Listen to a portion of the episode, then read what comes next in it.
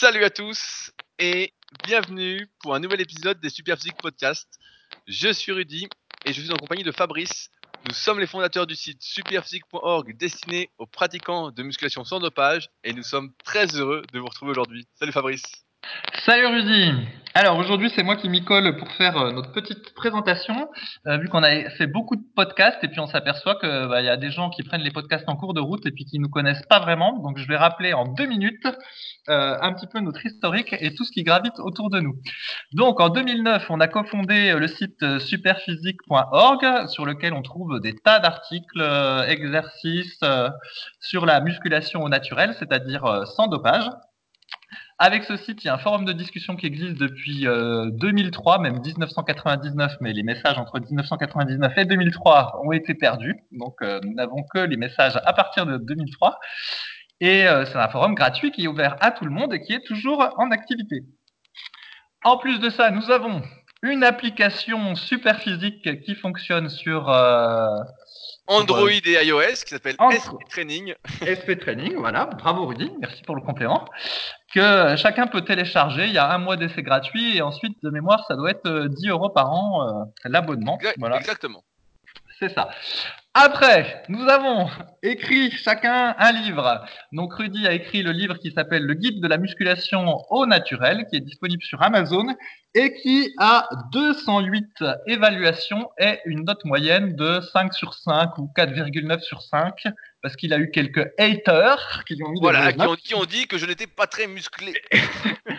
C'est ça. Et moi-même, donc j'ai aussi écrit un livre qui s'appelle La musculation euh, avec Alter qui a 88 évaluations avec une moyenne de 5 sur 5 parce que moi je n'ai j'ai moins d'éteurs que Rudy. En plus de ça, donc Rudy, il a sa chaîne euh, YouTube qui s'appelle youtube.com slash bodyavenir, si ma mémoire Voilà, parce que, quand j'étais gamin, je pensais que j'allais être euh, Monsieur Olympia. Donc je me disais bodyavenir, ça sonne bien. voilà, il a aussi son site web euh, rudykoya.com où il y a encore des tas d'articles sur la musculation.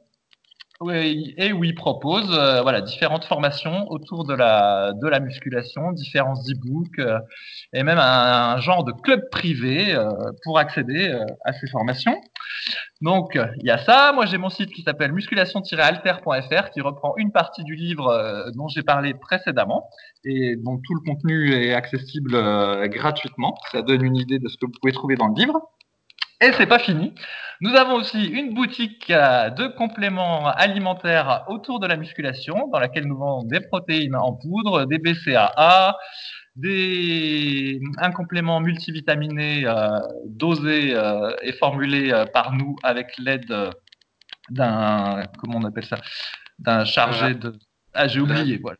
Oui, d'un laboratoire. Voilà, c'est ça.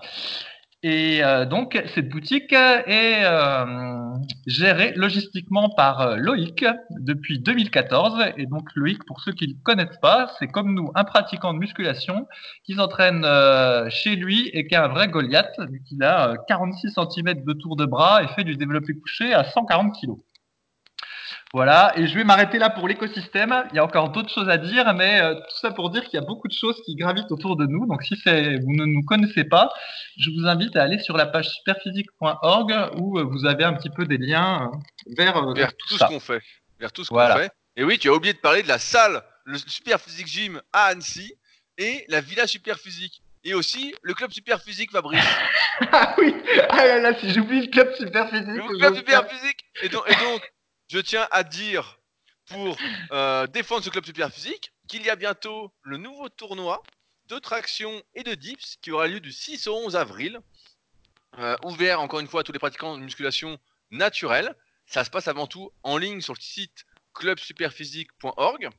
Euh, il faudra faire un maximum de répétitions avec ou sans poids en fonction de sa catégorie dans laquelle on se trouve. Il y a plusieurs catégories pour les femmes et plusieurs catégories pour les hommes.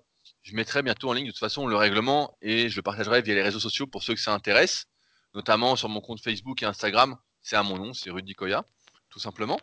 Et euh, je compte bien évidemment sur la participation de Fabrice pour le dernier tournoi de la saison qui en plus sert de tournoi qualificatif au Super Physique Games qui auront lieu début juillet. Fabrice, est-ce qu'on va pouvoir compter sur toi? Euh, Je suis pas sûr, Rudy, je suis pas sûr. Et, je voulais repréciser que la boutique de mémoire Superphysique existe depuis 2012. Que depuis 2014, c'est Loïc, donc euh, Street, qui s'en charge.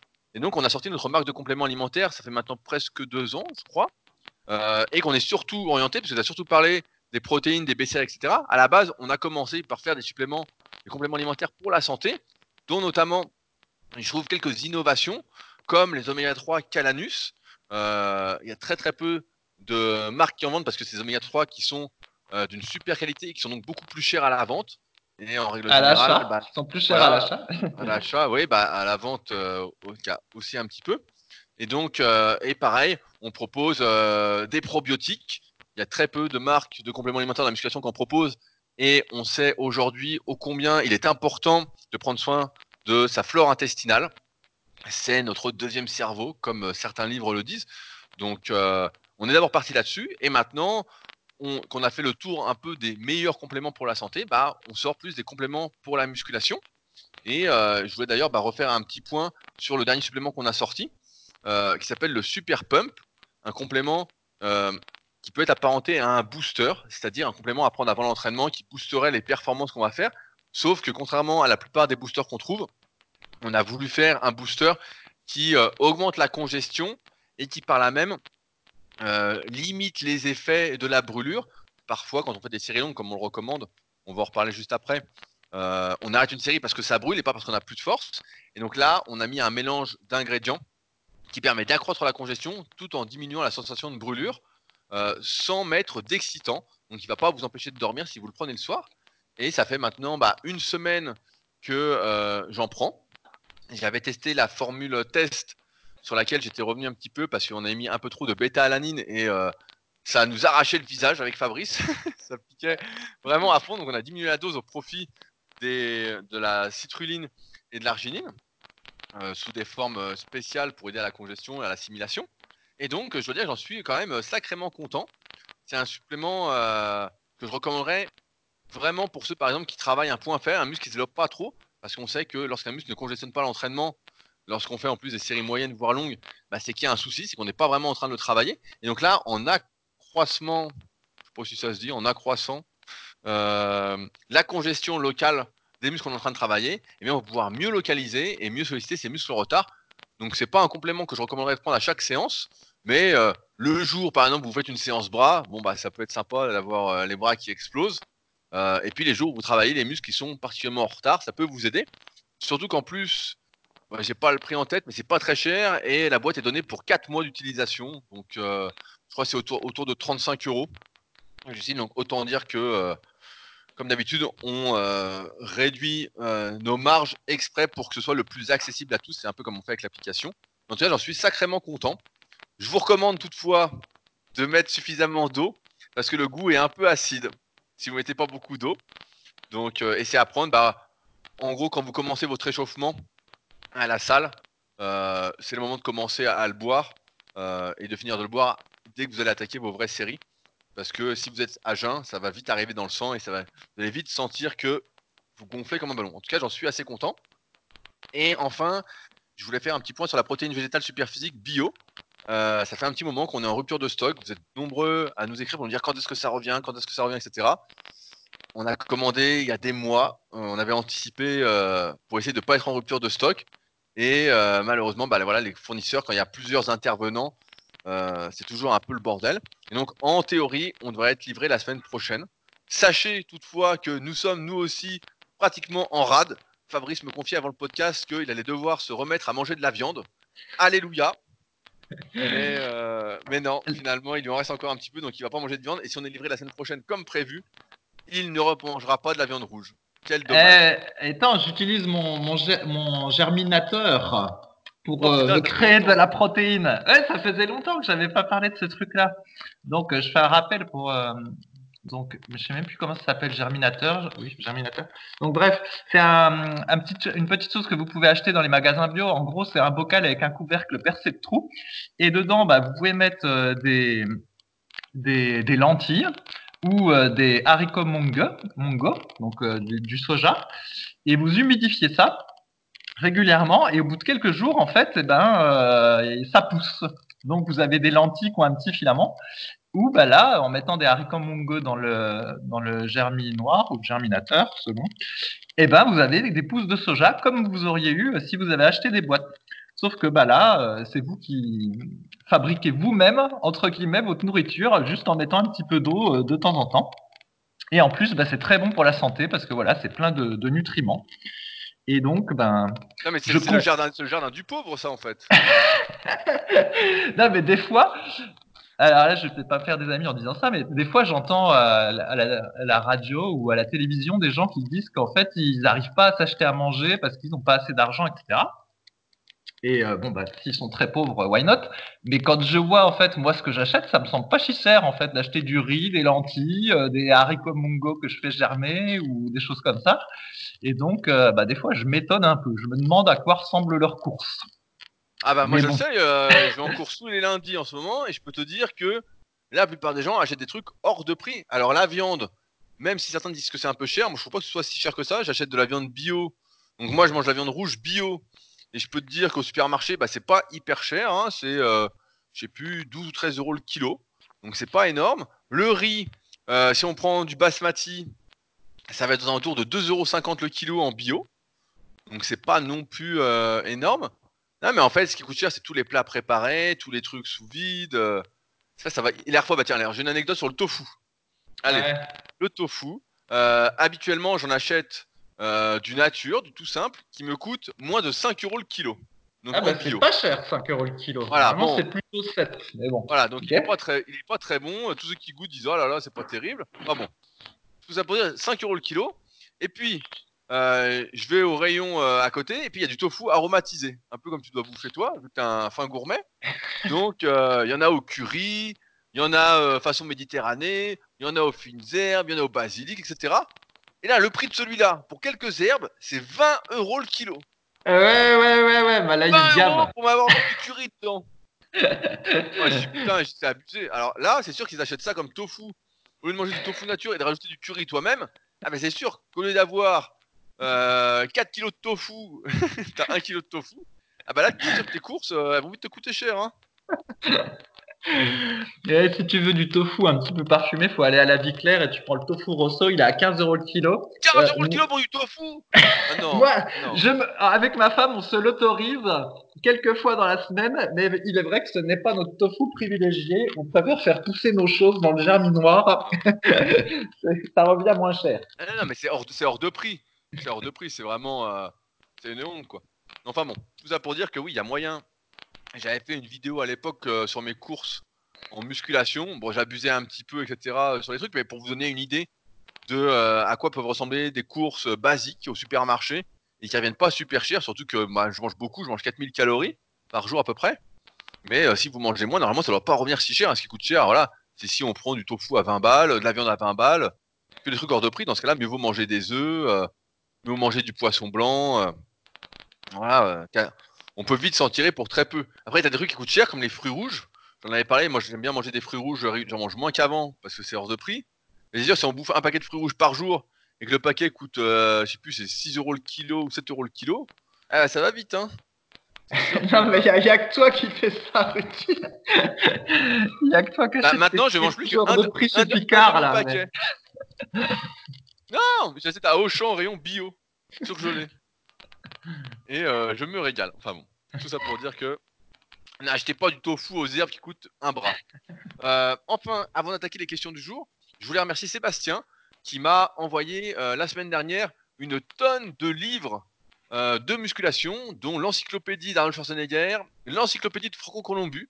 Alors ça, je ne connaissais pas du tout et j'avoue que c'était vraiment une très très belle surprise. J'ai également récupéré le livre préféré de Fabrice, High Intensity Training de Mike Menzer, qui l'a fortement influencé euh, à ses débuts. Ah, c'est- ah, c'est vrai ou pas? C'était pas celui-là, c'était Heavy Duty 2, celui où il y Ah. a la fameuse routine de consolidation pour t'éviter le surentraînement. Ah ouais, bah, pour t'é- pour t'éviter de prendre du muscle. Et il y a également un, un livre que je connaissais pas, enfin, j'en ai eu pas mal que je connaissais pas, mais euh, un qui m'a particulièrement marqué, c'est Super Fit de Royce Gracie. Et euh, c'est drôle parce qu'à un moment, je voulais sortir un site Super Fit euh, au tout début euh, de Super Physique vers 2010-2011. J'avais même fait faire un logo, etc. J'étais presque prêt, et puis finalement, euh, la flamme s'est éteinte. Ça me, me parlait pas assez, donc je l'ai pas fait. Et euh, donc Superfit de Royce Gracie, donc original. Donc merci Seb pour l'envoi de ces livres. Et puis s'il y en a d'autres qui veulent, qui ont des livres dont ils veulent se séparer, qui sont un peu collector en musculation, bah, qu'ils n'hésitent pas à me contacter. Moi, ça me fait toujours plaisir. Et sachez qu'ils seront bien à leur place dans la bibliothèque à la Villa Superphysique. Pour ceux qui passent là, ils pourront se régaler. Et mais pourquoi on m'envoie, pas des livres gratuits, moi aussi? Pourquoi il y a que toi qui as ça Bah, parce que toi, t'es pas un passionné, Fabrice. Soit tu fais de la course à pied, voilà, et tu peux pas faire de programme. Sinon, je t'aurais conseillé la Bible du running, Daniel Running Formula, Endurance, que des super livres. Mais toi, tu veux pas t'entraîner, on l'a bien compris. Alors, sur ce, eh ben, on va attaquer les questions euh, du jour. Comme d'habitude, bah voilà, on prend les questions qui sont posées sur les forums Superphysique, celles qui nous semblent le plus intéressantes et qui peuvent vous intéresser. Et on y répond en détail. Alors cette semaine, on a eu pas mal de super super questions. Euh, je voulais commencer donc par une question de L Riser, donc euh, qui s'appelle Romain. On va l'appeler Romain parce que c'est plus simple de dire L Riser avec nos accents un peu pourris. euh, qui nous demande, avec l'optique de personnaliser son entraînement, utiliser des exercices qui font doublon peut-il représenter une quelconque utilité? J'avais eu une petite réflexion là-dessus il y a quelques jours lors d'une séance. Il est évident que dans la plupart des cas, utiliser des exercices qui font doublon ne pré- représente que peu d'intérêt, pour ne pas dire contre-productif parfois. Cependant, cela ne peut-il pas représenter un outil à utiliser dans certains cas? J'utilise mon propre exemple. Dans ma séance d'eau, je débute avec des tractions dans le but de progresser pour les Super Physique Games. Dans une optique de développement musculaire, on ne peut pas dire que ce soit optimal, car je tire surtout pour parfait, pour faire des performances. Donc avec ce qui veut bien tirer. Utiliser dans la même séance des tractions poulie prise large afin de recruter le dos peut-il avoir un intérêt pour le développement musculaire? Merci pour vos avis. Fabrice. Ouais, bah après, il y a, y a plusieurs optiques. Et par exemple, euh, si tu es haltérophile ou si tu fais de la force athlétique, en fait, ça fait sens de faire plein d'e- d'exercices qui vont être euh, assez similaires. Par exemple, bah voilà, quelqu'un qui euh, fait du développé couché en compétition de powerlifting, a priori, il va pas s'emmerder à faire du développé incliné, mais il peut peut-être faire euh, du développé couché, du développé couché serré, du développé couché avec des, des chaînes, éventuellement du développé couché avec haltère. Donc, il va faire plein d'exercices d'assistance qui vont euh, être assez proches euh, du mouvement euh, originel. Et de la même façon, bah, un haltérophile euh, qui doit performer sur l'épaulé jeté et puis l'arracher, bah, il va faire euh, du, du front squat, de l'arraché debout, de l'épaulé debout, enfin tous des mouvements assez similaires parce qu'ils sont dans une optique de performance. Après, quand c'est dans une optique de musculation, sauf si on est euh, extrêmement doué sur un exercice donné. Par exemple, euh, bah, il y en a qui adorent le développé couché. Donc peut-être qu'ils peuvent avoir un intérêt à faire à la fois du développé couché barre et en plus à aller faire par exemple du développé couché avec halter parce que vraiment euh, ils ont des bons segments sur l'exercice et puis faire une variation supplémentaire, bah, ça leur permet de faire un autre mouvement tout en restant dans un exercice qu'ils aiment beaucoup. Mais pour la plupart des gens, en fait, c'est mieux de varier les exercices parce que d'une part, ça ménage les articulations, et puis d'autre part, il y a une meilleure congestion musculaire, en fait, quand on varie les exercices. Et si la congestion musculaire n'est pas euh, un indicateur absolu d'un bon entraînement, c'est-à-dire qu'on peut avoir une bonne congestion en ayant fait un entraînement pourri. Par exemple, si on fait des mouvements euh, très lents ou des mouvements au poids de corps, souvent on a une bonne congestion, mais ça ne veut pas pour autant dire qu'on a stimulé l'hypertrophie musculaire. Il n'en demeure pas moins que plus on a une congestion euh, importante dans l'entraînement, plus c'est euh, bon signe, a priori, sur le fait que l'entraînement a été efficace. Et ce qu'on s'aperçoit, c'est que quand on varie les exercices, en général, on a une congestion qui est meilleure, et spécialement quand les exercices sont euh, différents. Et donc, par exemple, imaginons une séance épaule où on ferait, euh, je sais pas des élévations latérales avec halter, puis des élévations euh, latérales à la poulie, et puis encore des élévations latérales à la machine, par rapport à une séance où on ferait ben, des élévations latérales, des élévations latérales sur un banc à 45 degrés, et puis de l'oiseau à la machine, et ben en fait la deuxième séance que je donne en exemple, elle va donner une congestion beaucoup plus importante au niveau de l'épaule parce que elle aura travaillé les épaules de manière beaucoup plus importante. Et donc du coup, euh, c'est toujours mieux de varier. Et un autre argument en faveur de la variation, bah, c'est simplement, euh, il y a tellement de choses à faire en, en muscu qu'on ne peut pas perdre son temps, entre guillemets, à faire des exercices similaires, sinon les, séances, elles durent trop longtemps et on n'a pas l'énergie après pour faire les exercices euh, euh, supplémentaires euh, qui, seraient utiles. Après, dans le cas que lui dit, Effectivement, donc il parle de traction pour la performance et puis de tirage vertical euh, à la poulie haute où il va mieux se concentrer sur le travail musculaire du dos. Alors peut-être que dans ce cas-là, ça se justifie un petit peu de faire les deux, mais en général, ça se justifie pas et à mon avis, c'est plus de la perte de temps. Qu'est-ce que tu en penses, toi, Rudy? Euh, Non, mais t'as bien, euh, as bien répondu. Après, je vais expliciter un peu plus. En fait, c'est une histoire d'angle et de complémentarité des exercices dans le sens où si on fait, euh, comme a dit Fabrice, élévation latérale avec halter, élévation latérale avec la, poulie, et qu'on force à fond sur les deux, etc., en fait, on travaille les épaules deux fois avec le même angle.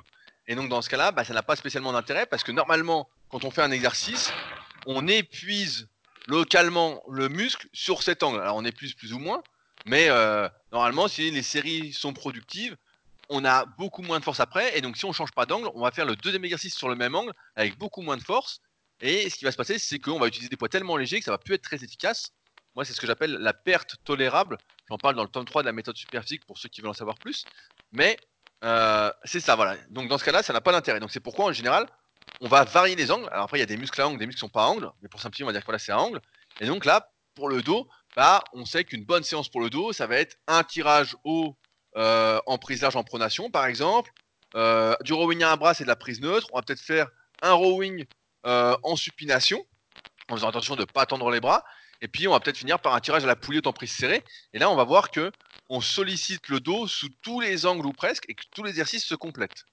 Maintenant, dans la question de Romain, le problème, c'est un truc que je vois de plus en plus sur les réseaux sociaux, et pas seulement vis-à-vis -vis, du club superphysique, même si c'est une dérive à laquelle j'assiste, c'est que euh, parfois, on se trompe un peu d'objectif. En général, nous, on fait des podcasts, on fait des articles, etc., pour ceux qui veulent prendre du muscle, tout en ayant euh, la meilleure longévité possible, sans se blesser, sans se faire mal, etc. Euh, et donc, on essaye de progresser sur des exercices qui sollicitent nos muscles en utilisant nos muscles sans, sans chercher à minimiser le travail musculaire. Alors, je m'explique. Euh, par exemple, si on fait des tractions dans le but de prendre du muscle, on va essayer de tirer dans un couloir, on va essayer de tirer bien droit, euh, on va sortir bien la cage, on va vraiment essayer de tirer avec le dos, de faire le mouvement d'épaule. Voilà, on va vraiment utiliser son dos. Et en ce sens, on va pas être le plus explosif, possible, parce que si on est le plus explosif possible, il y aura des parties dans le mouvement où il y aura peu aucune tension, ça peut être le dos qui va travailler. Et pareil, on va utiliser une amplitude aux tractions qui sera en regard de ce qu'on veut développer, de sa morphoanatomie.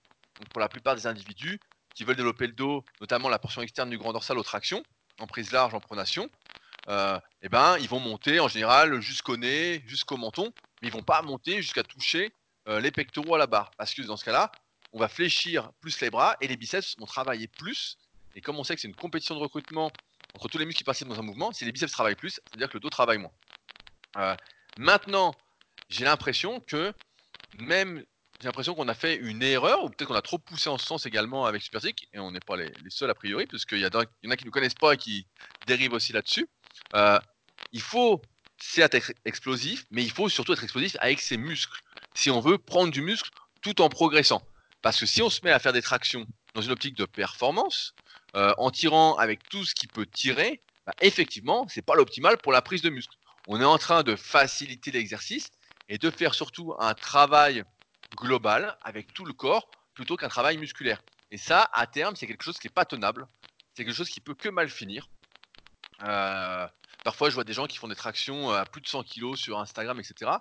Euh, qui font voilà, sans utiliser vraiment leurs muscles. Euh, et je vois qu'ils tendent à fond les bras, etc. On voit que tout est fait pour per performer. On se laisse tomber. En bas, à chaque fois, il n'y a pas de négatif, il n'y a rien. Et donc là, bah, c'est sûr que ça va mal finir. C'est sûr que ça peut que mal finir. À l'inverse, si la personne mettait, je sais pas, 20 ou 30 kilos et s'appliquait, bah là, ça irait bien et on chercherait à progresser comme ça. Après, c'est sûr que c'est dur euh, quand on est dedans, euh, surtout quand on n'a pas de recul et peut-être qu'on débute, ça fait quelques années qu'on s'entraîne, de se dire ah merde, là je laisse mon ego prend de l'ascendant et je suis plus du tout en train de faire le dos, si on prend l'exemple des tractions, euh, et je suis en train de faire tout le corps. Euh, alors dans ce cas-là, bah, je dirais oui à ta question, Romain. Dans ce cas-là, faire des tractions à la poulie de prise large juste après, en s'appliquant pour solliciter le dos, euh, ça a un intérêt. C'est un intérêt. Maintenant, je dirais aussi que dans ce cas-là, il faut peut-être pas abuser des séries de tractions pour performer juste avant, parce que ça, c'est quelque chose qui finit toujours mal. Lorsqu'on cherche vraiment à performer, performer, performer, la technique se dégrade et on en arrive vraiment à traumatiser ses articulations. Tout à l'heure, Fabrice parlait euh, de ne pas faire les mêmes exercices, changer les angles, etc., pour ne pas surcharger, traumatiser un peu trop ses articulations, ne pas trop utiliser sous le même angle. Euh, quand on est dans cette optique de performance, surtout dans les tractions, bah, je recommanderais plutôt de faire peu de séries et de surtout s'appliquer si le but est la prise de muscle. Encore une fois, le but ça peut être de progresser aux tractions. Hein. Dans ce cas-là, mes conseils ne s'appliquent pas du tout. Euh, si c'est la performance qui vous intéresse. Mais si le but c'est de prendre du muscle, alors bah, de faire peut-être une ou deux séries de tractions et de chercher à progresser musculairement aux tractions à la ploute. Parce que comme ça, la prise de muscle derrière vous donnera plus de force, vous permettra de progresser indirectement aux tractions quand vous y remettrez, si le but est de progresser euh, en muscle. Et c'est drôle parce que c'est une vidéo que je suis en train de préparer d'ailleurs, parce que j'ai pas mal d'élèves justement qui font des tractions pour performer, et où je vois qu'ils tirent beaucoup, beaucoup avec les bras, et pas du tout avec le dos, et après s'étonnent euh, de ne pas avoir de dos. Donc euh, je suis en train de préparer une vidéo qui sortira je pense d'ici 2-3 semaines, peut-être 3 semaines, parce que j'ai déjà 2 semaines d'avance de vidéo, sur ma chaîne YouTube, où je montrerai comment bien tirer avec le dos, et tant qu'on n'est pas capable de tirer comme ça avec le dos à la poulie, avec pratiquement son poids du corps, bah, en fait, il ne faut pas passer aux tractions. Souvent, je, pense qu'on y passe beaucoup trop vite. Euh, et que dans ce cas-là, on se dit, bah tiens, j'arrive à faire des tractions, c'est bon. Sauf qu'on ne fait pas des tractions avec son dos. Et dans ce cas-là, dans une optique de développement musculaire, bah, ça n'a aucun intérêt. Ça n'a aucun sens. Ce n'est que pour la perf. Mais dans ce, dans ce cas-là, faut pas se mentir, faut se dire, voilà, je fais des tractions pour la perf. Et euh, c'est pas le même entraînement que pour prendre du muscle ouais, c'est marrant, c'est marrant que tous ces gens se mettent à faire des tractions pour la performance, parce que c'est pas un exercice euh, normalement où on fait ça, quoi. Le coucher, euh, pourquoi pas, mais les tractions, c'est un peu bizarre. Non, mais même les dips, euh, j'en vois beaucoup qui font des perfs dips. hier, je, montrais à Yann de la team un mec sur Instagram qui faisait des dips à 150 kg, donc propre, hein, il a fait un dip à 150 kg hyper propre. Et c'est vrai que ça me rappelait l'époque à, Puto où on faisait des tips avec Kowok, avec Jérôme, etc. Quand Kowok faisait 9 reps à 60, on se disait putain, mais c'est une machine le gars, putain, c'est une perf de fou. Quand maintenant, euh, t'as des mecs qui font des séries de 15 à 80 en fait. Et là, on se dit putain, mais c'est incroyable, 15 à 80. Euh, moi, je crois au mieux, j'ai dû faire 5, euh, 5 à 80, 5 à 82. Je crois que j'ai dû faire 5 à 82 au mieux. Et euh, déjà, putain, je me sentais que c'était hyper lourd et je sentais qu'il fallait pas que j'en fasse bien longtemps, sinon ça allait tout m'arracher. Euh, mais euh, ouais, ouais c'est devenu assez incroyable de voir que euh, de voir le niveau de force que certains atteignent et se mettent à parfait en fait dès qu'on est doué. C'est comme c'est le truc hein, quand tu es doué sur un exercice quoi bah des fois tu te laisses emporter par ton ego et tu forces à fond. C'est ce qui se passe voilà quand tu débutes, quand tu es jeune, quand tu penses pas trop à l'avenir, quand t'as pas encore de rappel de ta fragilité. euh, mais après quand tu dis bah tu t'en rends bien compte qu'il faut pas faire le con là-dessus comme ça. Sinon ça peut euh, que mal finir quoi.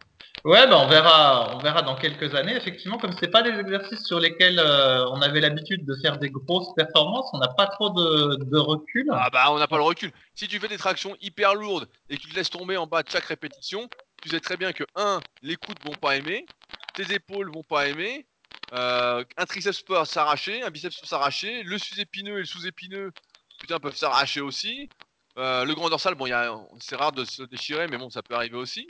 Non, non, euh, on sait que ça va pas bien finir, c'est sûr. non, mais il n'y a, aucune chance que ça, puisse bien finir, euh, un truc comme ça. On le sait bien.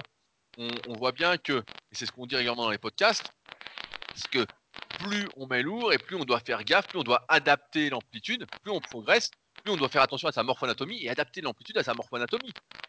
Si on le fait pas, par exemple, si on a les biceps courts et qu'on se tend sans arrêt, qu'on se laisse tomber aux tractions sans arrêt, bah, le biceps, à un moment, il va lâcher. Hein. Il n'y a, aucun doute là-dessus à terme, alors à moins d'être l'exception, etc. Mais sinon, euh, la vérité, c'est que ça va lâcher. C'est juste une question de temps. Hein. Et pareil pour les coudes, hein, on se laisse tomber. Et à un moment, le coude, euh, il va pas aimer. Hein. Euh. le coude, il va dire Attends, le triceps de longue portion est en train de s'étirer à chaque fois, prendre des chocs, etc. Non, non, ça, C'est marrant parce qu'il y a un, mec sur, sur YouTube qui fait une vidéo sur les exercices indispensables. Et donc, j'ai mis bah, que des exercices qu'on retrouve dans nos livres euh, dont on avait déjà parlé, mais voilà, des exercices plutôt sécuritaires. Et euh, il y a un type qui m'a dit euh, ça n'a jamais été prouvé sur le moyen long terme que la pratique du squat et du soulevé terre euh, faisait, euh, faisait, du mal au dos. Et là, j'étais là, je me disais, putain, y y a- franchement, on en a tellement se blesser, etc. Bon, je réponds même plus à ça, mais c'est intéressant de voir que quand on n'a pas encore eu de petits soucis, on se dit, ah, je suis invincible. Suis invincible et tout ce que racontent les autres, en fait, c'est juste que eux, c'était fragile, ils sont pas solides, c'est pas des guerriers. ah, mais c'est un peu ça, et donc euh, je dis, bon, bah, je réponds pas, mais bon, on a vu tellement avec les années, c'est prévisible, hein, quand tu vois quelqu'un s'entraîner, tu sais très bien s'il continue comme ça, s'il va se faire mal ou pas, en fait. Hein, euh. Mais euh, je pense qu'on a peut-être trop insisté. J'en parlais avec mon élève Alexis, qui nous écouter. Salut Alexis. À un moment, j'en parlais parce que c'est vrai qu'on recommande à chaque fois d'être explosif, mais c'est d'être explosif avec les muscles qu'on souhaite travailler. C'est pas de faire de la danse en fait. C'est pas par exemple de faire l'incliner et puis de balancer les haltères et puis de lever les coudes à fond. En fait. C'est, euh, Ah, ça grésille un peu. Je sais pas si tu entends Fabrice. Non. connexion euh, qui déconne. Grésille un peu. J'espère que ça ira à l'enregistrement. Mais euh, ouais, j- en fait, il faut être explosif avec les bons muscles. Et quand on est explosif avec les bons muscles, bah, forcément, euh, c'est pas de la danse. Et là, les risques de blessure sont beaucoup moins euh, importants. Et à terme, normalement, ça devrait beaucoup, beaucoup mieux se passer. Voilà. Rien à rajouter, Fabrice? Non, vas-y, question suivante. Question suivante. Alors, une question d'alimentation. J'en avais un, une question à laquelle je voulais répondre depuis un petit moment. Euh, une question de Diamé. Bonjour à tous. Je me posais plusieurs questions sur l'huile de coco. Et du coup, je me suis dit, autant tout mettre sur un seul sujet. Premièrement, l'huile de coco est riche en acides gras saturés, mais il est dit que ces acides gras en question sont directement assimilés dans l'organisme et utilisés en énergie. Or, on sait que les lipides ralentissent la digestion. Est-ce le cas pour l'huile de coco? Peut-on imaginer en ajouter à sa collation d'avant-entraînement par exemple? Deuxièmement, j'ai entendu dire que les acides gras saturés avaient une influence positive sur la testostérone. Même si celle-ci était minime, peut-on imaginer que c'est également le cas pour ceux de l'huile de coco, sachant qu'ils sont assez spéciaux? Enfin, et en lien, ensuite, et en lien avec la question précédente, il est dit que manger trop d'acides gras saturés est dangereux pour l'organisme. Est-ce le cas pour l'huile de coco? Enfin, on dit souvent bien des choses par rapport à l'huile de coco, comme quoi elle est très bonne pour la cuisson. Personnellement, quand je chauffe un peu trop l'huile, elle fait de la fumée, et de ce que j'ai compris, cela n'est pas très bon pour la santé. Qu'en est-il? Est-ce que toi, Fabrice, tu utilises de l'huile de coco?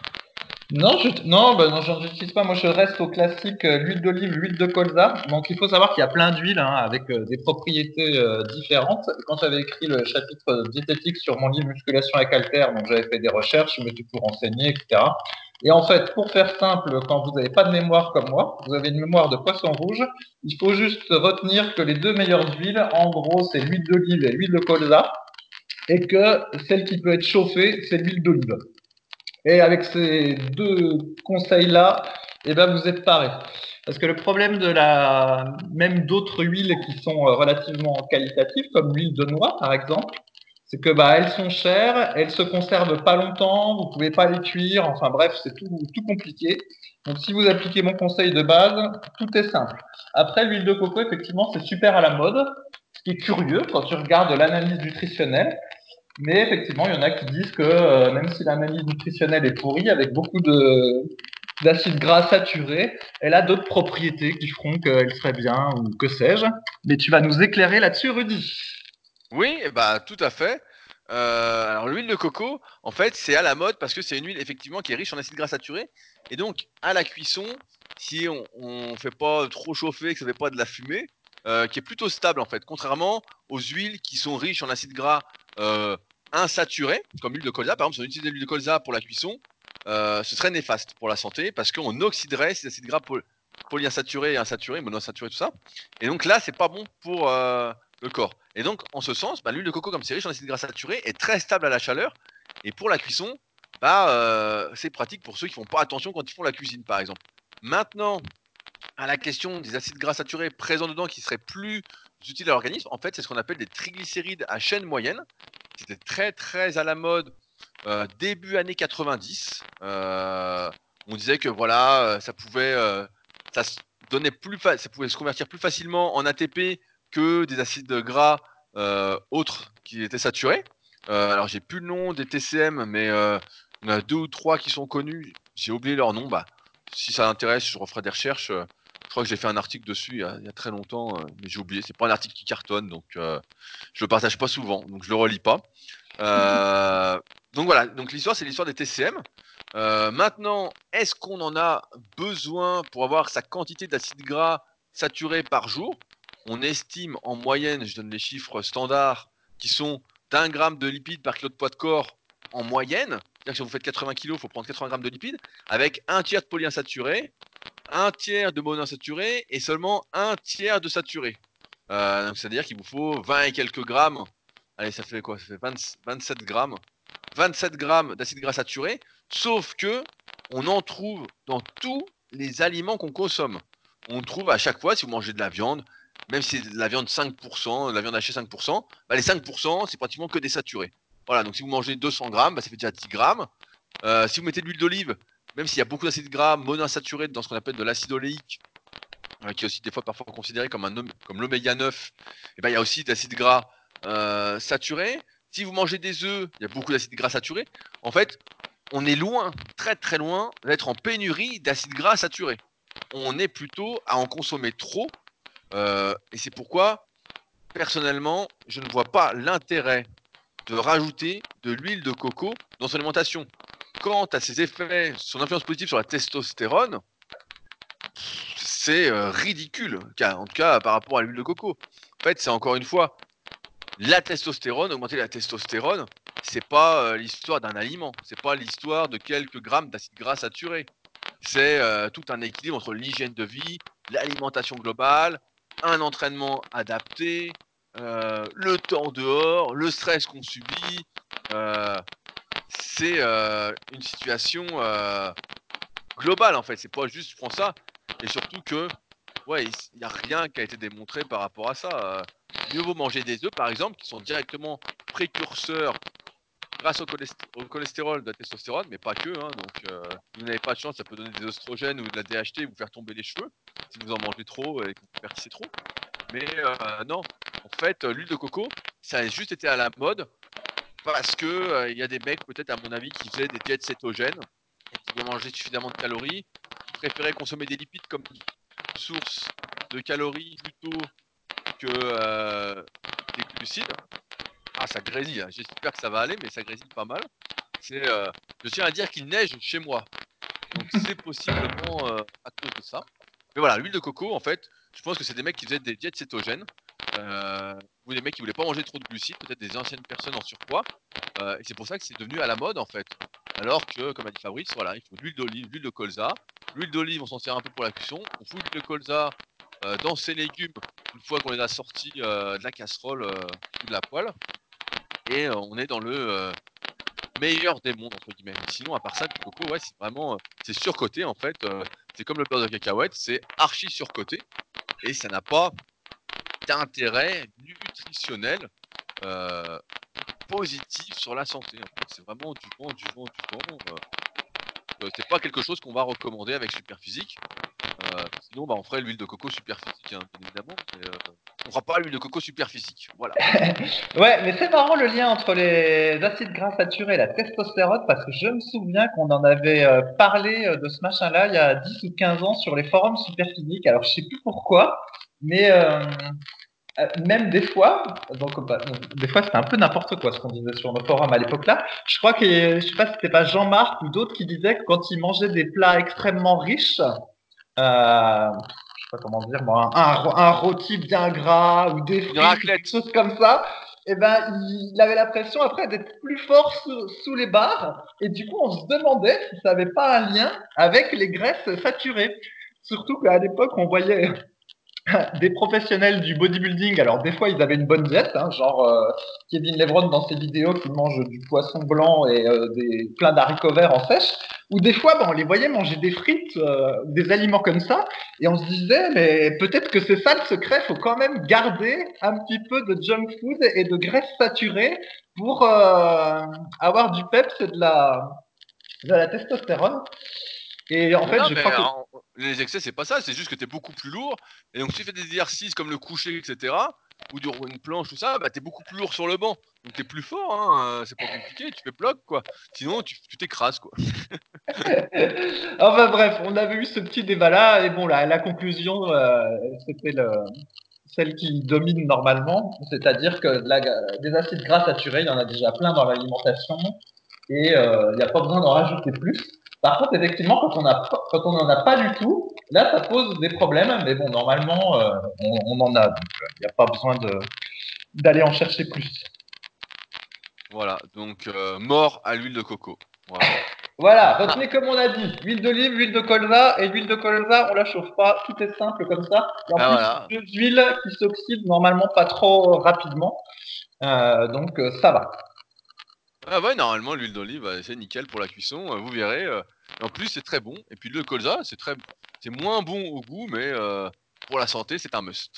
Voilà, et en plus, n'hésitez en, en France, on a de la chance d'avoir de l'huile d'olive euh, de qualité, quand elle est- même quand elle vient euh, d'autres pays. hein. De l'huile d'olive française, euh, il y en a, il y en a pas, je crois. Alors que comme j'avais raconté, quand j'étais allé en Argentine, j'avais acheté de l'huile d'olive de mauvaise qualité, qui était pas en première pression à froid, et en fait, elle avait juste un goût de gras, mais pas un goût d'olive. Et ben, ça m'a fait bizarre. hein. de que du gras, il n'y a plus d'olive. Oui, oui, oui. Et euh, d'ailleurs, euh, comment? Euh, on peut en acheter de l'huile d'olive bio ou de l'huile d'olive pas bio. Et le problème, c'est que le terme bio, bah, c'est un peu compliqué parce qu'il y a des fois, il fait euh, référence euh, à la, comment dire, aux ingrédients, à la manière dont ils ont été cultivés, euh, c'est-à-dire tel ou tel pesticide qui ont été autorisés ou non. Mais des fois, il fait aussi référence en plus au mode de fabrication. Et en fait, l'huile d'olive bio, donc non seulement les olives ont, euh, sont censées avoir moins de pesticides qu'en conventionnel, mais en plus la méthode de fabrication est euh, un petit peu, euh, je sais pas comment dire, plus artisanale entre guillemets quand c'est du bio. Alors c'est un peu compliqué, je vous laisse vous renseigner sur le sujet, mais normalement il y a une qualité supplémentaire quand euh, l'huile d'olive est bio. Voilà. Bon bah, faites attention, on, cherche à nous empoisonner. Il y a un complot mondial pour nous faire la peau. Alors, passons à la question suivante. Une question d'entraînement de Superfire, alias Adri. Euh, bonjour. Étant arrivé semaine dernière, à la fin de mon cycle aux élévations latérales, soit 4 séries de 50 à 8 kg avec 3 minutes de récupération, en aparté, c'est ce que je recommandais dans ma vidéo sur l'entraînement des épaules, euh, le niveau que je recommandais avant de passer à la poulie en unilatérale. J'ai voulu passer à la poulie avec 9 kg avec des cuffs pour débuter mon nouveau cycle. Les cuffs, c'est un accessoire de musculation qui permet de désactiver euh, la poigne euh, lorsqu'on utilise la poulie et donc de mieux cibler les épaules. Je n'ai jamais fait d'élévation latérale à la poulie, d'où peut-être ma surprise. J'ai l'impression que c'est mou, que ça ne travaille rien. Alors ok, c'est le début du cycle, mais normalement, quand on débute un nouveau cycle, les premières semaines sont assez faciles. Ensuite, on rentre dans le dur, puis le cycle se termine vraiment dans la difficulté. Du coup, après mes 4 séries de 12 à 9 kg à la poulie, j'ai fait 4 séries à la machine guidée, EL guidée, élévation latérale guidée, j'avais vraiment la sensation de n'avoir rien fait, mais vraiment. J'ai eu la sensation de flinguer ma séance, ce n'est pas grave en soi, bien sûr. Existe-t-il un ratio entre poids et poulie? Est-ce que je dois monter la charge, passer à 11 kg par exemple? Est-ce que je reste aux haltères et j'achète des poignées lestés Est-ce que je passe à 10 kg aux haltères? Je ne change rien, c'est normal, ça va venir tranquillement. Ou finalement, j'arrête la muscu. Merci les amis. Fabrice. Ouais, bah, je vais rappeler le- l'histoire, mais en fait, t'avais euh, déjà pourquoi on parle d'élévation latérale à la poulie par rapport aux élévations latérales avec halter. Donc ça, tu l'avais bien expliqué déjà dans ton article qui s'appelait Super Épaule, euh, qui a bien 10 ans et qui est toujours disponible sur le site Super Physique. Donc en gros, ce qui se passe, c'est que quand on utilise la poulie, et ben on a de la résistance en bas du mouvement. Et donc, du coup, euh, ça permet normalement d'avoir un meilleur travail au niveau de l'épaule, que ce soit euh, l'oiseau buste penché à la poulie ou les élévations latérales à la poulie. Pour autant, pour les débutants et les intermédiaires, on recommande quand même d'utiliser les haltères parce que euh, la poulie, c'est euh, comment dire, c'est plus difficile à, à, à, à, ressentir et ça va isoler euh, entre guillemets beaucoup plus le, faisceau de l'épaule. Et du coup c'est peut-être pour ça qu'il a eu l'impression d'en de, faire moins c'est que les élévations latérales aux haltères si tu donnes un petit peu d'élan si euh, tu as les coudes si tu as les bras qui sont pas complètement tendus euh, ça peut être un exercice entre guillemets qui fait travailler tout le corps. Même si on recommande pas de le faire en faisant travailler tout le corps c'est-à-dire en faisant une oscillation puis des mouvements de poulet Mais donc du coup, ben, c'est un peu plus éprouvant physiquement que juste faire un seul bras à la fois, debout, euh, de manière contrôlée à la poulie. Donc déjà, ça explique euh, partiellement que ça paraisse plus facile. Et puis après, il y a une histoire qui est que la poulie, c'est une résistance dite euh, douce, alors que les haltères sont une résistance dite dure. C'est-à-dire qu'en fait, euh, quand on utilise des haltères avec les différents angles et les différents leviers, on va voir au cours du mouvement de fortes variations au niveau de la charge soulevée.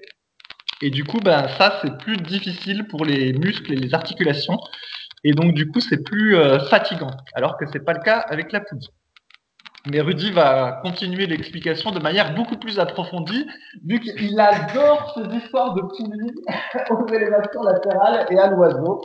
Donc, euh, vas-y Rudy, lâche Oui, bah en, fait, ce qui se passe, c'est que l'utilisation de la poulie est normalement pour l'élévation latérale plus efficace pour prendre des épaules qu'avec halter. Sauf que le problème qui se pose, c'est que souvent le premier poids sur la poulie est beaucoup trop lourd pour un débutant euh, et donc, dans ce cas-là, bah, mieux vaut progresser aux haltères sur lesquels on peut adapter le poids jusqu'à ce que j'estime en moyenne être un bon niveau, c'est-à-dire 4 séries de 50 ou 3 séries de 50 à 8 kg, euh, avant de passer à la poulie et donc d'avoir la force nécessaire d'utiliser la première plaque.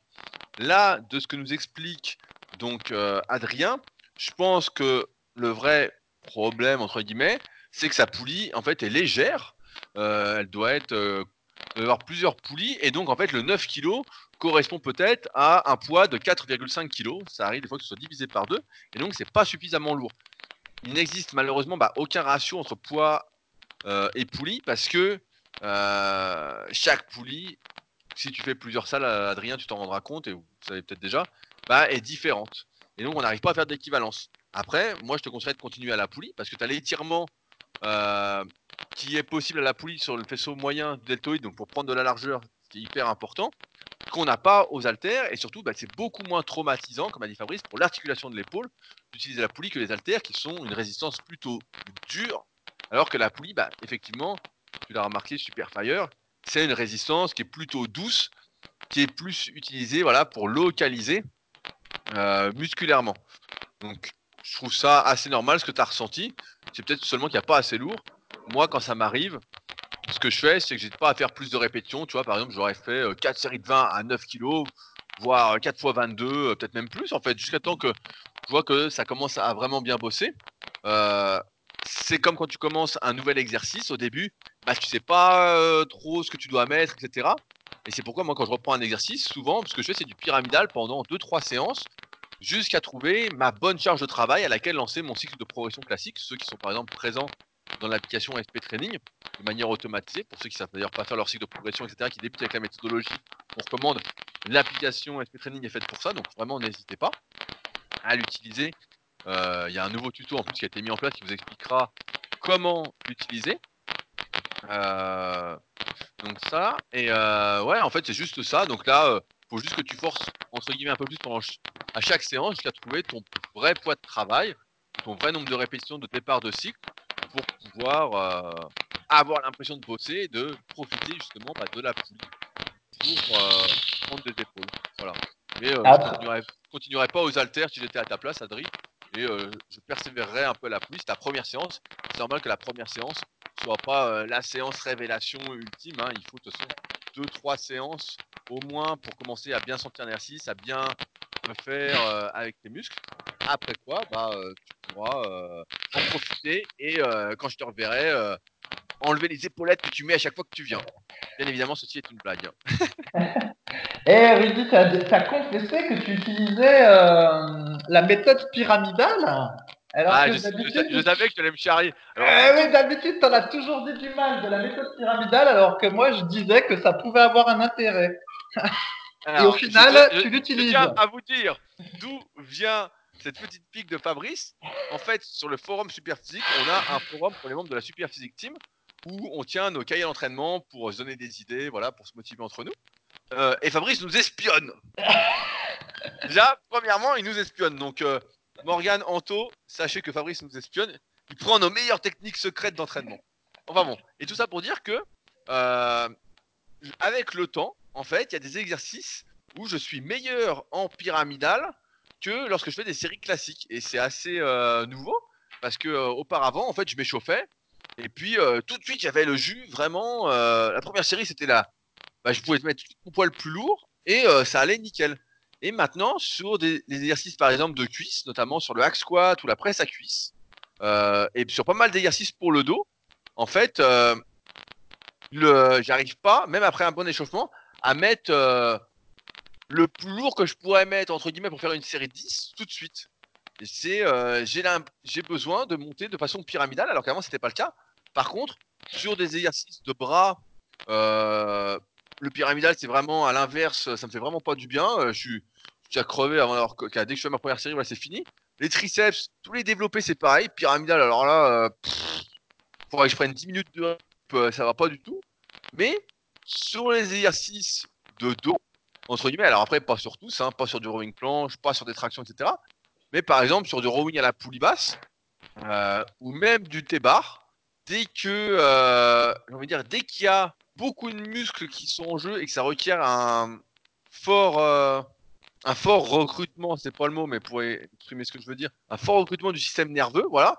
Et eh bah, ben, j'ai l'impression aujourd'hui que ça m'est plus profitable que d'essayer de démarrer à froid, même si c'est pas le cas, mes séries les plus lourdes. Et donc j'en arrive à faire des entraînements, euh, parfois bah, en pyramidal, sur euh, des exercices comme le hack, etc. Et après bah, de faire des, du plus classique comme on recommande habituellement. Et ça avant je l'avais pas. Quand j'étais euh, voilà. mais tu reconnais Avant je l'avais pas ça. Avant, ouais. je pouvais mettre le plus lourd possible à la presse à cuisse. Je pouvais mettre tout de suite 400 kg, il n'y avait pas de souci. Maintenant, je peux pas mettre 400 kg tout de suite. Je sens qu'il faut que par exemple je fasse 20 à 300, 20 à 320. J'abuse un peu, mais voilà, je démarrais peut-être à 340. Et puis je montrais comme ça jusqu'à 400 pour faire mes 10-12 reps. Alors qu'avant, je pouvais mettre 400 direct après la chauffe et puis faire 12 reps, quoi.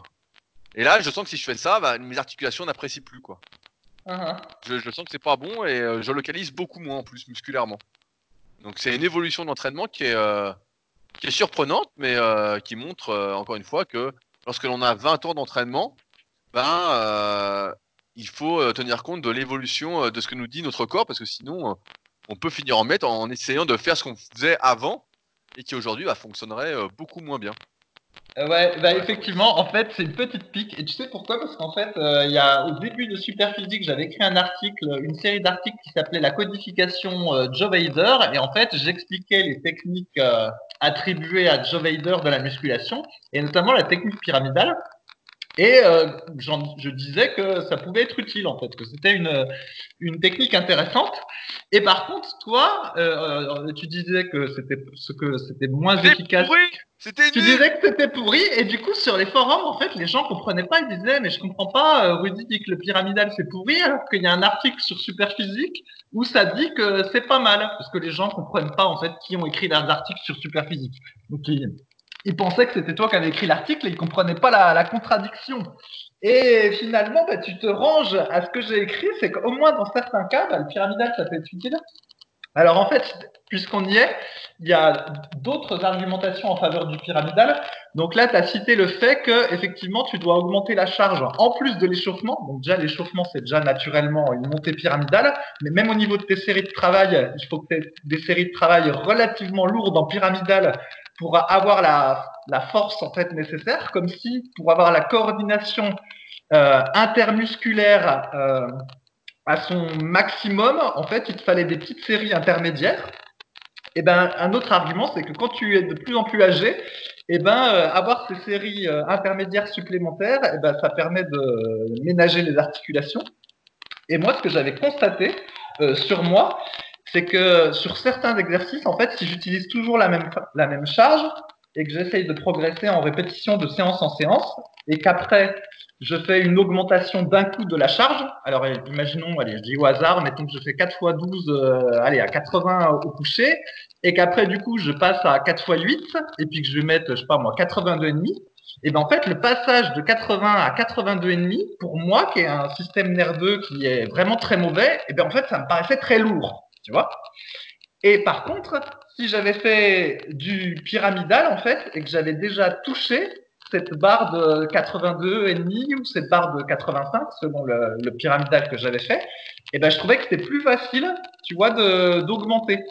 Et donc c'était un avantage que j'avais trouvé à la technique pyramidale, c'est que ben, pour certains exercices, euh, bah, ça aidait en fait à toucher des, des, points un petit peu plus lourds. Alors que si pendant euh, deux mois, tu as manipulé 80 kilos, tu vois, le temps de faire, euh, je dis au hasard, 4 x 8, après 8, 8, 8, 9, 8, 8, 9, 9, machin, au final, pendant 2-3 mois, tu es à 80, et le passage de 80 à 82,5, bah, ça te fait trop lourd, parce que tu as un système nerveux pourri. Voilà un des arguments que j'avais trouvé pour le pyramidal. Qu'est-ce que t'en penses, Rudy, alors, fort de ta nouvelle expérience ah, Je pense que ce dernier argument montre que tu devrais arrêter la musculation.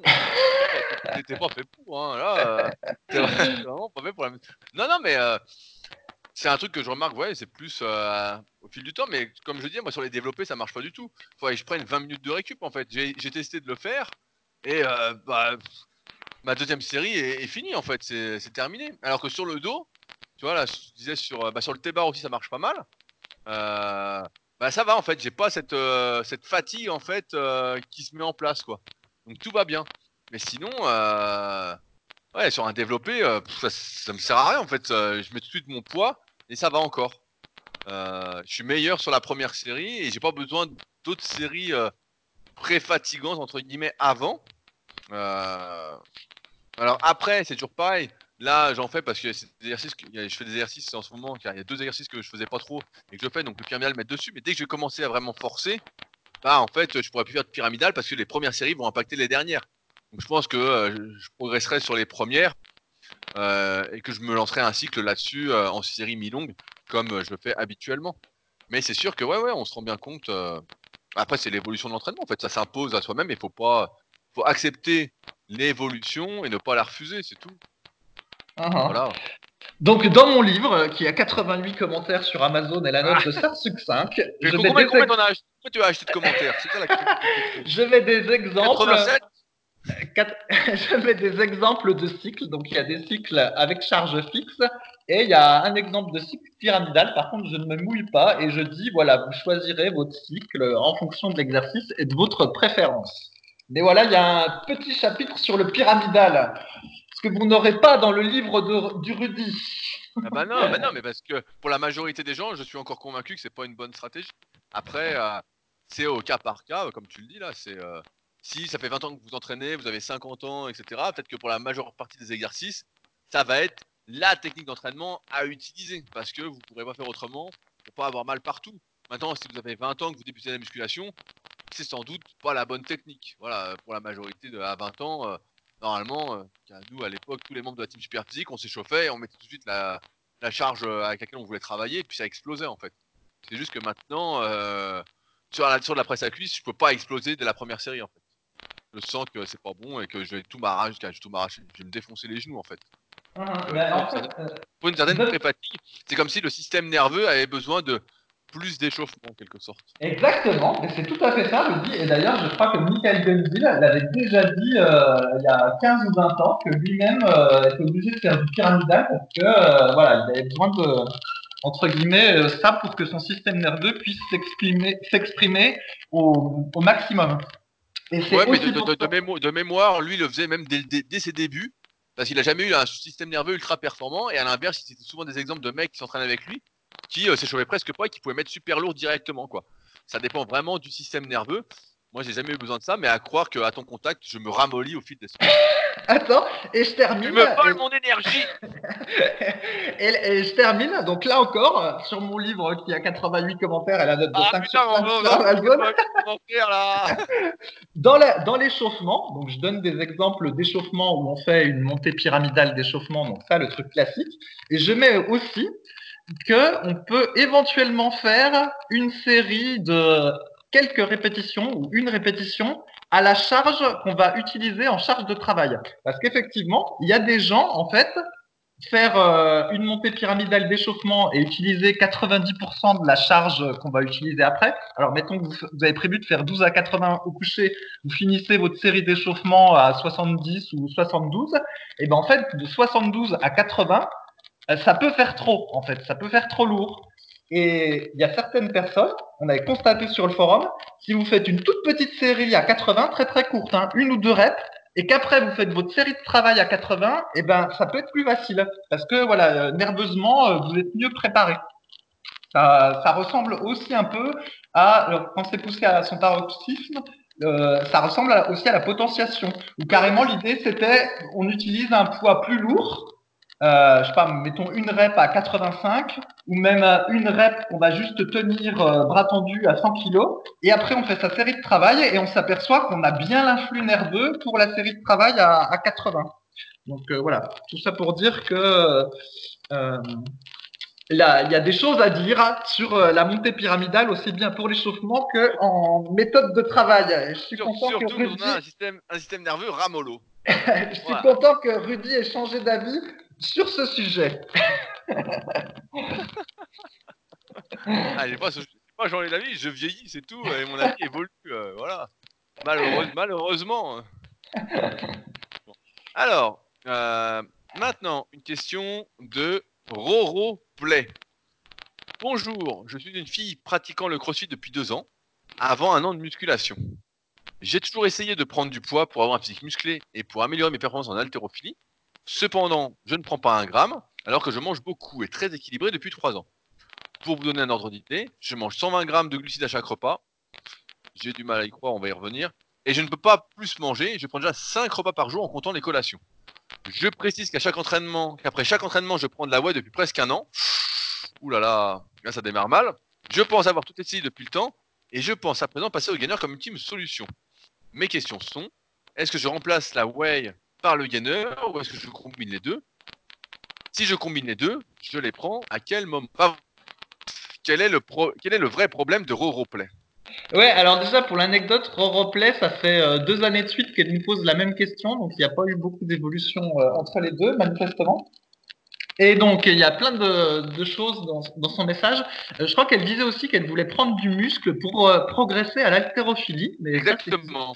Voilà. Et donc, euh, du coup, il y avait plein de choses qui n'allaient pas dans son message.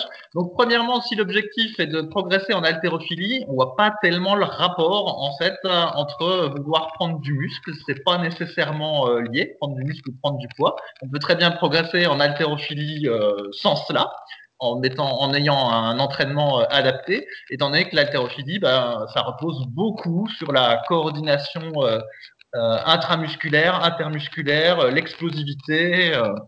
Voilà, il y a moyen de s'améliorer beaucoup sans euh, prendre une once euh, de poids. Et pour preuve, bah, il suffit de regarder les petites catégories euh, en haltérophilie où on voit des, des, gabarits qui ont des physiques genre à la Bruce Lee et qui soulèvent des charges monstrueuses.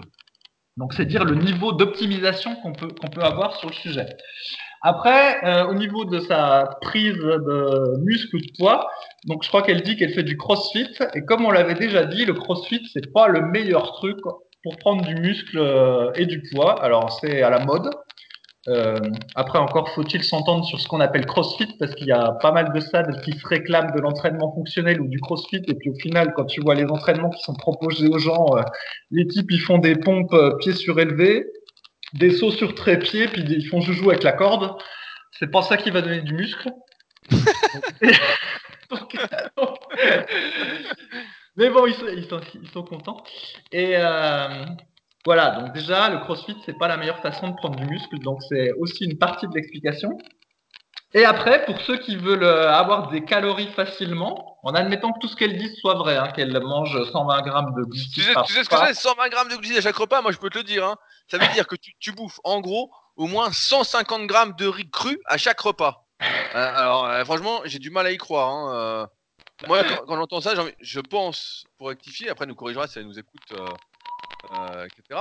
Mais c'est qu'elle doit manger peut-être 120 grammes de féculents midi et soir, et voilà, et presque rien le matin, et ça n'existe pas. C'est vraiment, ça veut dire que la fille mangerait 600 grammes de glucides par jour.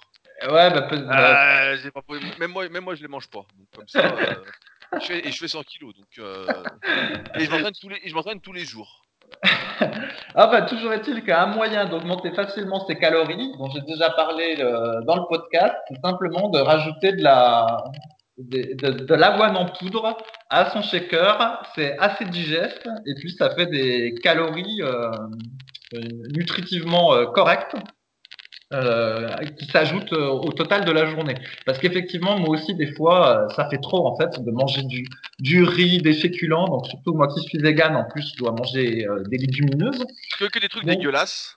non, mais moi j'aime bien les légumineuses, mais c'est vrai que des fois, ça fait des assiettes où bah, du coup, tu as du riz, tu as des lentilles, tu as encore quelques, quelques légumes. C'est appétissant. Bah, c'est appétissant, mais des fois j'en ai oh, marre de manger. Ça, ça, ça, donne envie, hein, là. Euh, oh là là. des fois j'en ai marre de manger, et donc je suis bien content d'avoir un shaker dans lequel je peux rajouter de la, de la poudre d'avoine qui va euh, m'augmenter mes calories sans trop me flinguer le ventre. Et puis voilà, donc c'est vraiment une astuce que je recommande. Euh, mettez de la poudre d'avoine dans votre shaker. Et si vous avez du mal à prendre du poids, puis si vous en avez marre de passer votre temps à manger. Oui, bah, ce, sera mieux, c'est sûr, que l'utilisation d'un gainer comme elle l'envisageait, parce que beaucoup de gainers, en fait, euh, c'est pour dire la majorité, 9 euh, gainers sur 10, en fait, contiennent surtout des protéines de basse qualité et euh, en plus des glucides à fort index glycémique qui, on le sait, pris en dehors d'entraînement, n'ont que des effets délétères sur la santé sur le moyen et long terme. Donc à éviter au maximum, sans compter toutes les saloperies qui foutent dedans pour faire style que c'est génial. Après, bah, tu as bien résumé, hein, le crossfit, c'est pas destiné à prendre du muscle, euh, même si certains prennent du muscle, etc. Ce qu'il faut dire, c'est que beaucoup des champions qu'on voit euh, au CrossFit Games, etc., sont un, dopés, et deux, ont un passé sportif et de musculation énorme, qui fait qu'ils ont déjà des super physiques euh, avant même de commencer le CrossFit. D'autre part, comme ils s'entraînent trois ou quatre fois par jour, vu que c'est leur boulot qu'ils sont à fond, grâce aux produits dopants, ben, ils récupèrent de tout, et ben en fait, ils arrivent à tout travailler. Toi, maintenant, quand tu vas trois fois par semaine, 45 minutes, forcément, tu peux pas tout travailler. Et comme on voit déjà comment c'est difficile de prendre du muscle en faisant tout bien, en faisant 2, 3 exercices, 4 exercices par muscle, chaque semaine, euh, en essayant de progresser dessus, etc., on comprend bien que avec le crossfit, la prise de muscle est quand même sacrément limitée. Donc, premièrement, le crossfit, pour prendre du muscle, bah ouais, c'est sûr que c'est pas, euh, c'est pas ça. Le crossfit, c'est bien pour être bon au crossfit. Voilà, premier point. deuxième point, bah, ça veut dire qu'il faut que tu fasses de la musculation si tu veux prendre du muscle. Si ton objectif c'est ça, bah, il faut faire de la muscu et arrêter, arrêter le crossfit, ralentir le crossfit et y aller plus qu'une fois par semaine. Si maintenant le but c'est d'améliorer les performances en haltérophilie, Fabrice l'a dit, bah, il y a une grosse grosse question de coordination hein, des gestes. Hein, euh. et là, ça le physique musclé peut aider, mais euh, l'entraînement d'haltérophilie c'est pas du tout le même. Hein. donc après, il faut vraiment bien que tu définisses tes objectifs parce que crossfit, euh, musculation, haltérophilie, tout n'est pas conciliable. Ça, c'est dans les films. Euh, à un moment, il va falloir choisir. Et après, pour la prise de poids, ben, en fait, elle est très simple, la prise de poids. Il suffit de manger plus que ses besoins, c'est-à-dire qu'il faut que tu comptes tout ce que tu manges, et que si tu grossis pas avec ce que tu manges, en mangeant des aliments sains, eh ben, euh, augmenter un petit peu tes calories, par exemple de 200 ou 300 calories pendant une semaine, et de voir ce que ça donne. Euh, on a déjà parlé de la résistance à la prise de poids. c'est possible que pendant un petit moment, tu sois obligé d'augmenter un peu chaque semaine, temps que ça se débloque. et c'est normal. Hein, plus tu restes longtemps à un poids, plus il y a une résistance pour décoller de ce poids-là. Après, quand tu es une fille, une femme, là on en a déjà parlé aussi, euh, attention à ne pas pousser à l'extrême euh, la prise de poids parce qu'une femme, ça prend moins facilement du muscle en plus qu'un homme et ça fait du gras plus facilement. Et la perte de gras après est euh, peut-être assez difficile, après en fonction des personnes, voilà, mais peut-être assez difficile, surtout à mesure qu'on vieillit, où là on va se rendre compte que pas facile, facile de se restreindre, surtout quand on a une vie à côté, qu'on travaille, qu'on a une vie de famille, une vie sociale, etc. Euh, donc, raison de plus pour ne pas trop exagérer euh, peut-être la prise de poids. Mais là, euh, c'est difficile d'aller plus loin avec les informations qu'on a et qui sont données dans le top c'est marrant, Rudy, parce qu'à chaque question, maintenant, tu dis, euh, on s'aperçoit que quand on vieillit, euh, oui, quand on vieillit, oui, au bah fur et à mesure qu'on vieillit, on sent qu'il se passe quelque chose, Rudy. Bah, c'est parce que je ne, je ne, côtoie que des vieux. Ce matin, j'ai eu Christophe Carrier au téléphone, qui est encore plus âgé que toi. Toi, t'es vieux aussi, il n'y a, que des vieux. Donc, forcément, vous êtes vieux avant l'heure à force de vous côtoyer. Il n'y a plus rien qui va, quoi. Il n'y a que des oh. vieux, des vieux, des vieux. Je suis le seul jeune. ouais. Moi, je crois, je crois que tu commences à te rendre compte que toi-même, euh, passé la trentaine, eh ben, il y a un début de vieillissement et qu'il y a des choses que tu peux faire de la même façon. Donc, du coup, tu commences à être sensibilisé à tout ça, Rudy. Ah, évidemment, et après 20, là, c'est ma 19e année d'entraînement. C'est comme un sportif de haut niveau, sauf que voilà, bah, j'avais pas le haut niveau. À un moment, tu sens que euh, c'est plus comme avant, c'est plus comme avant. Tu peux plus faire exactement les mêmes choses et donc tu dois faire des adaptations pour essayer de continuer euh, à progresser, sinon tu vas droit dans le mur, quoi.